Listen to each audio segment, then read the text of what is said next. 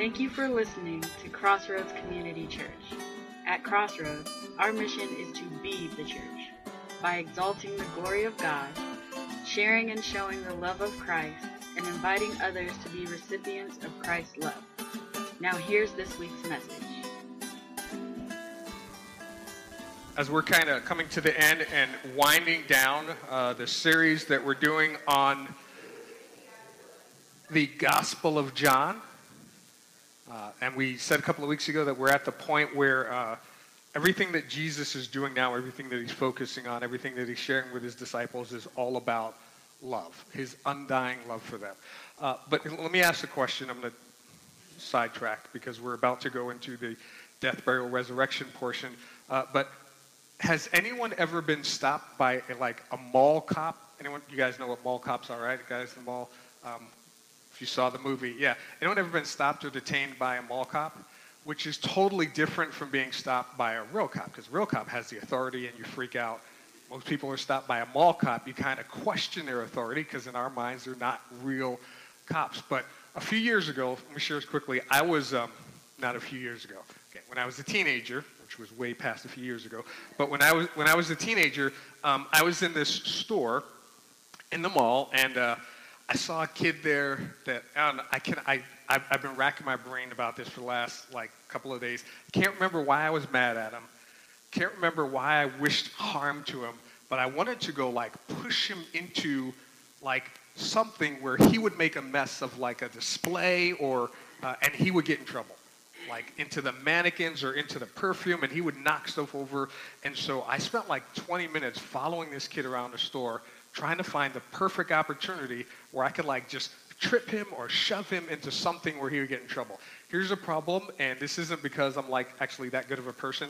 Maybe it's because I'm just that wasn't thinking enough, but I kept rationalizing why I couldn't do it. So, uh, like, I think when he walked past, um, like the perfumes and all that stuff, I was like, I could just push him, and then he was where he was, he would have fallen into, you know how they sit the ladies on the stool and they're putting the makeup on her? He would have fallen right into her, right? And she would have, you know, fallen over, makeup would have went everywhere.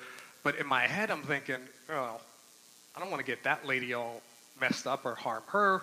Uh, I just want him to get in trouble. And then he walked past a display of like where they have the mannequins with the clothes on and all that stuff. So I was gonna like just go running by and just literally just bump him to where he would send all of that flying and all that stuff within my head, I thought, well, that stuff goes flying, then, you know, what if something breaks? I, I don't want him to make him pay for it.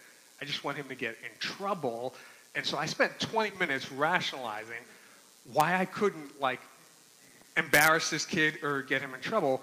And I finally said, you know what, this is ridiculous because I got other things to do with my day, and I left. But as I was leaving, I got stopped by mall security because I guess he's following him around the store, told mall security. So as I was leaving the store, they came literally as I stepped outside. They were like, hey, we need to talk to you. Pull me back in.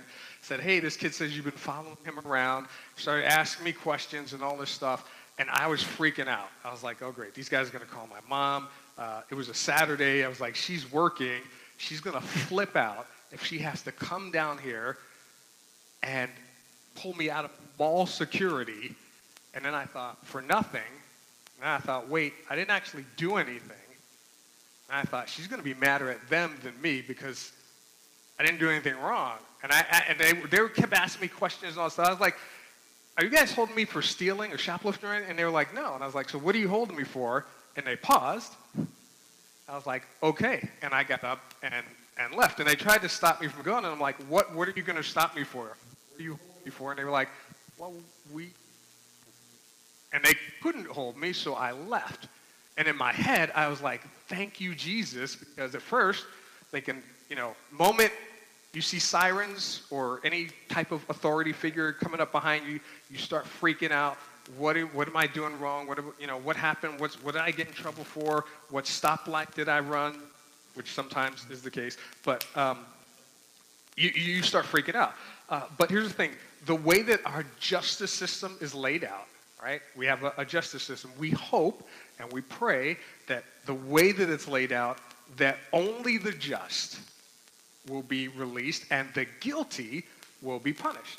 So if, if you're, you know, stopped or detained, we hope hey, if I'm innocent, it'll all work out and I'll be found, you know, found out to be innocent and I'll be let go. But if I'm guilty, you, if I'm the guilty one, I want to get let free too. I don't want to get in trouble. But we hope that if someone is guilty of something, that they will be punished, and we hope that the punishment fits the crime, right?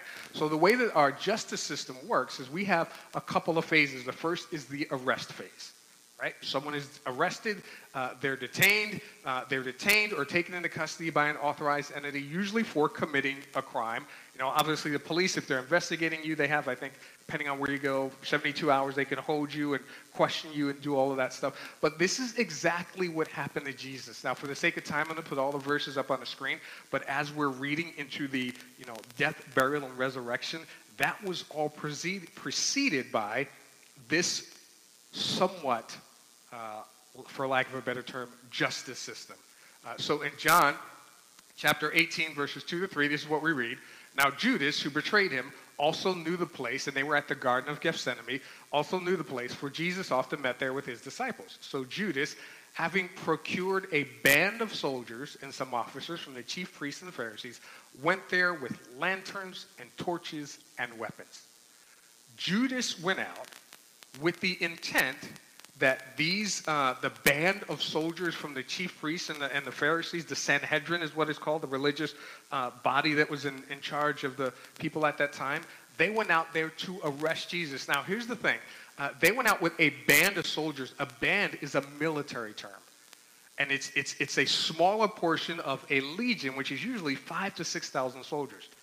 Now, most theologians don't believe a band would be about a tenth of that. They, they don't think that the religious Sanhedrin had five to 600 soldiers because that would have been a threat to Rome.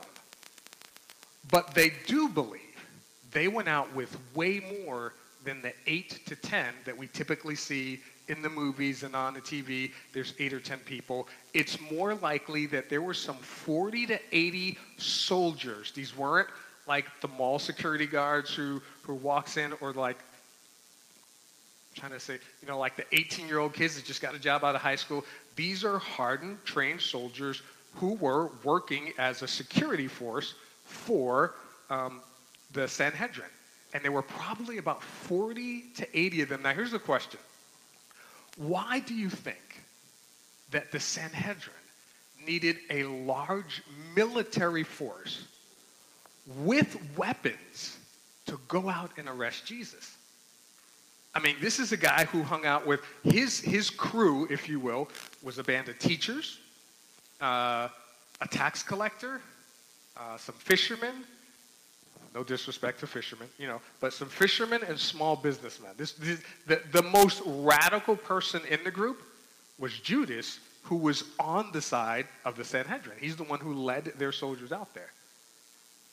And here's, here's the thing the reason that they went out is because, John had recorded this before, a lot of the Sanhedrin did believe that Jesus was who he said he was. They believed that he was actually the Christ. And uh, you may not remember, but weeks ago when we went through John chapter 3, Nicodemus came to him and said, Hey, there's a lot of us that believe the only way that you're doing what you're doing is because you come from God. We just don't understand how. And Jesus went through and explained all that to them. And when they did show up to arrest Jesus, it's probably a good thing that they had a large contingent of men because John records in chapter 18, verse 4 uh, Then Jesus, knowing all that would happen to him, came forward and said to them, Whom do you seek? And they answered him, Jesus of Nazareth. And Jesus said to him to them, I am he. Judas, who betrayed him, was standing with them, and when Jesus said to them, I am he, they drew back and fell to the ground. Now, if you look in the other Gospels, what the other Gospels record is that when they came up, Judas, who betrayed them, was standing with him, and Judas betrayed him with a kiss, right? We all heard that Judas betrayed him with a kiss. The reason John doesn't focus on the kiss is because John is focusing on the fact that, hey, Jesus could have ended that entire interaction with the power that he displayed. He couldn't have just ended the interaction, he could have ended the life of all the soldiers.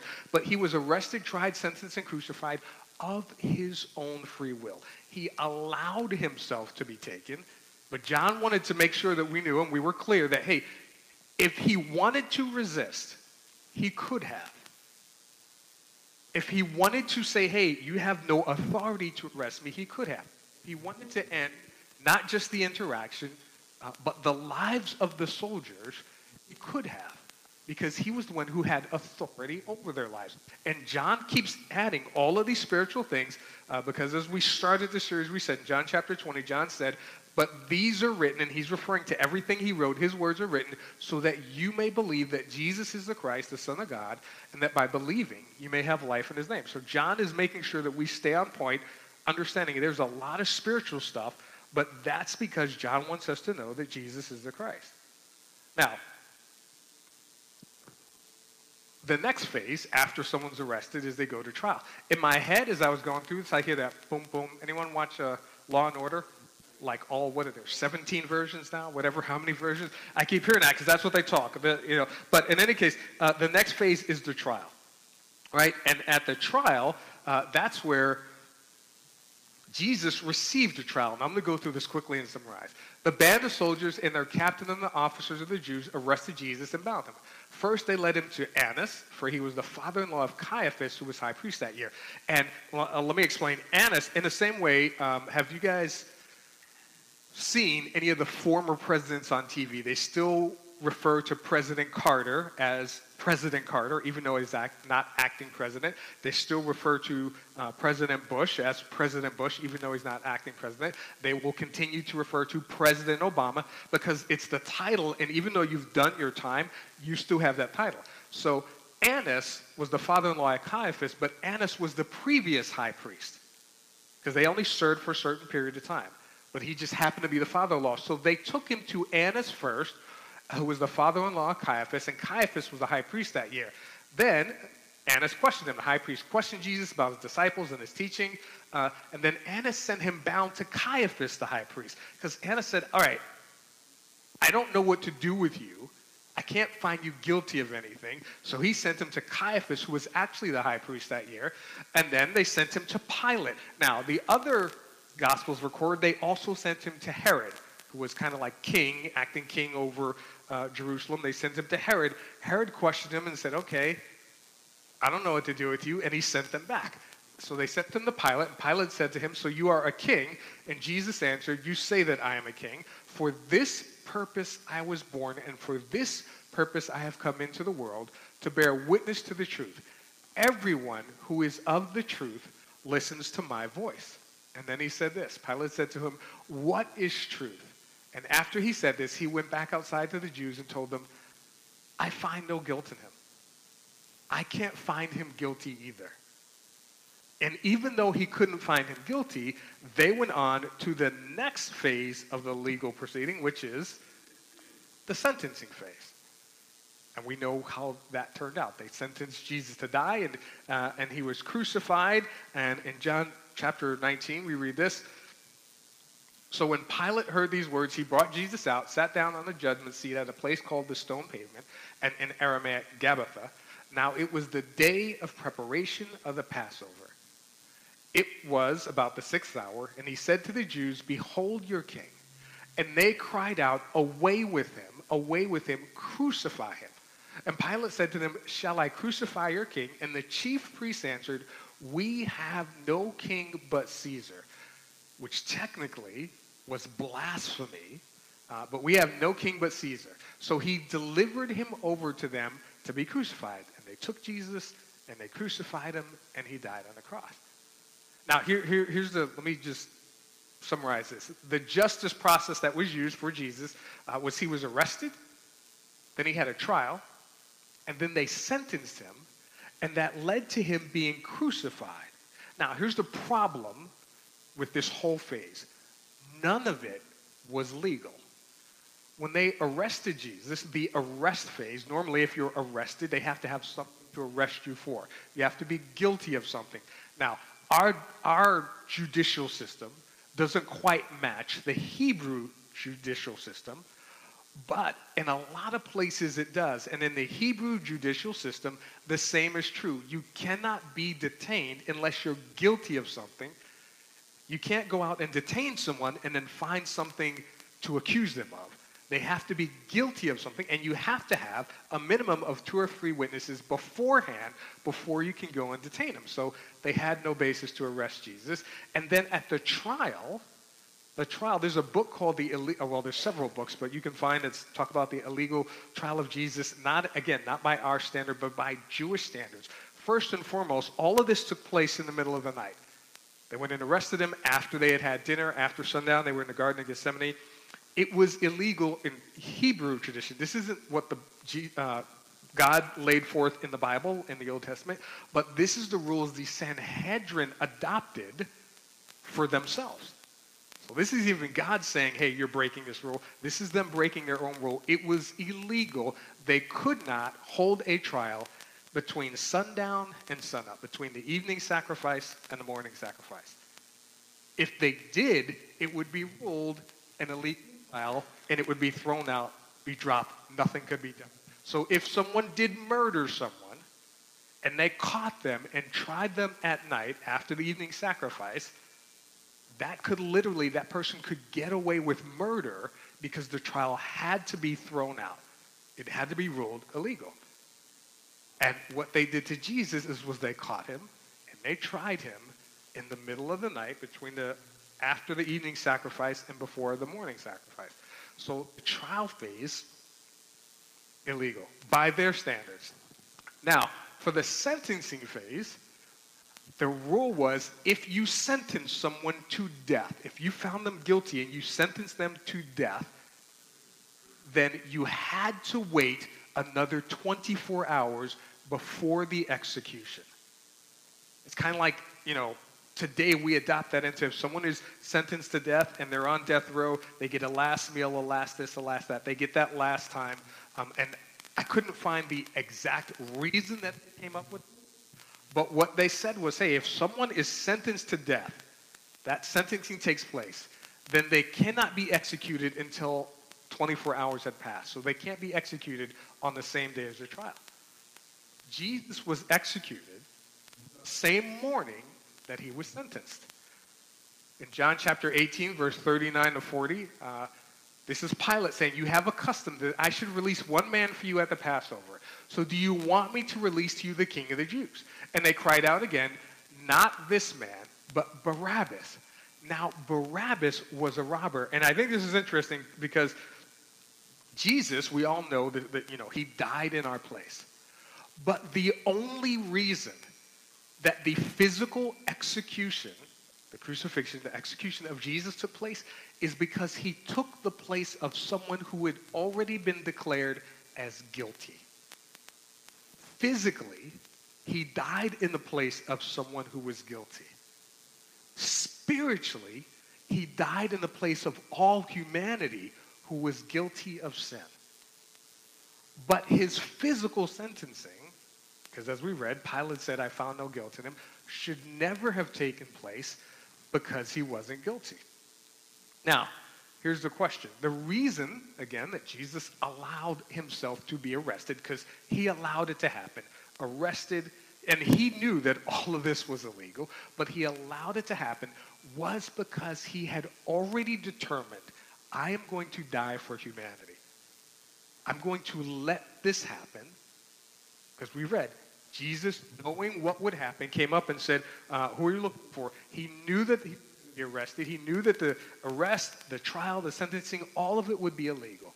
But he, al- he also knew it would be painfully brutal, but he allowed it to happen only because of his love for us. And here's what Paul writes uh, to the church in Rome, and this is the message version. Christ arrives right on time to make this happen. He didn't and doesn't wait for us to get ready. He presented himself for this sacrificial death when we were far too weak and rebellious to do anything to get ourselves ready. And even if we hadn't been so weak, we wouldn't have known what to do anyway. But God put his love on the line for us by offering his son in sacrificial death while we were of no use whatsoever to him. The only reason that Jesus allowed it to happen is an act of love. Now, God is the one who ordained it to happen so that our sins could be removed. And he chose Jesus, his son, as the one to pay the penalty for our sins. And Jesus could have said, find somebody else. But he allowed it to happen because of his love for us. Now, here's what uh, Peter writes. He says, That's what Christ did definitively. He suffered because of other sins, the righteous one for the unrighteous ones. He went through it all, was put to death, and then made alive to bring us to God. And here's that so what question that we've been asking Why does this matter? Why is this important to us? Because for every person who doesn't know the love of God, who isn't in a relationship with God, they need to know and understand because there's a large perception that God wants us because he wants us to follow all these rules and lists that he have and they miss the picture that God loves us like crazy and was willing to do whatever it took to remove anything and everything that separated us from his love. More important is the removal of sin that separates us from God than instituting a list of laws and rules that we would try to obey to get to God. And most people don't know that. They know the rule side because they hear in church, thou shalt not, thou shalt not, thou shalt not, don't do this, don't do that. If you come to church, you can't dress like this, you can't do this, you can't do that. That's what they think the church is about.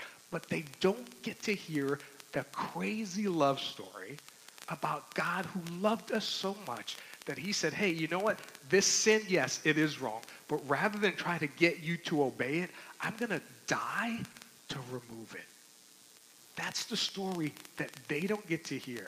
And for those of us who are Christians, we get to be God's wingman. We get to go and tell other people, you know what? I have this God who loves you like you would never believe. I have this God, and we get to tell this amazing part of the story, especially now because we're in the season of Lent where, you know, you're sitting at a fish fry next to someone. All you got to do is turn to them. Do you know how much God loves you? And if you don't want to start with that, say, you know, Jesus was a fisherman, right? And let them start that because he actually wasn't a fisherman. He did catch a lot of fish. He was a fisher of men. I laughed in my head. Anyway, you get to share that amazing part of the story. And here's the thing if you're not that good at sharing the story, sharing God's love story, you know, share your story. Here's what God did in my life. But end it with here's what God did so that we might all have life. Share his story.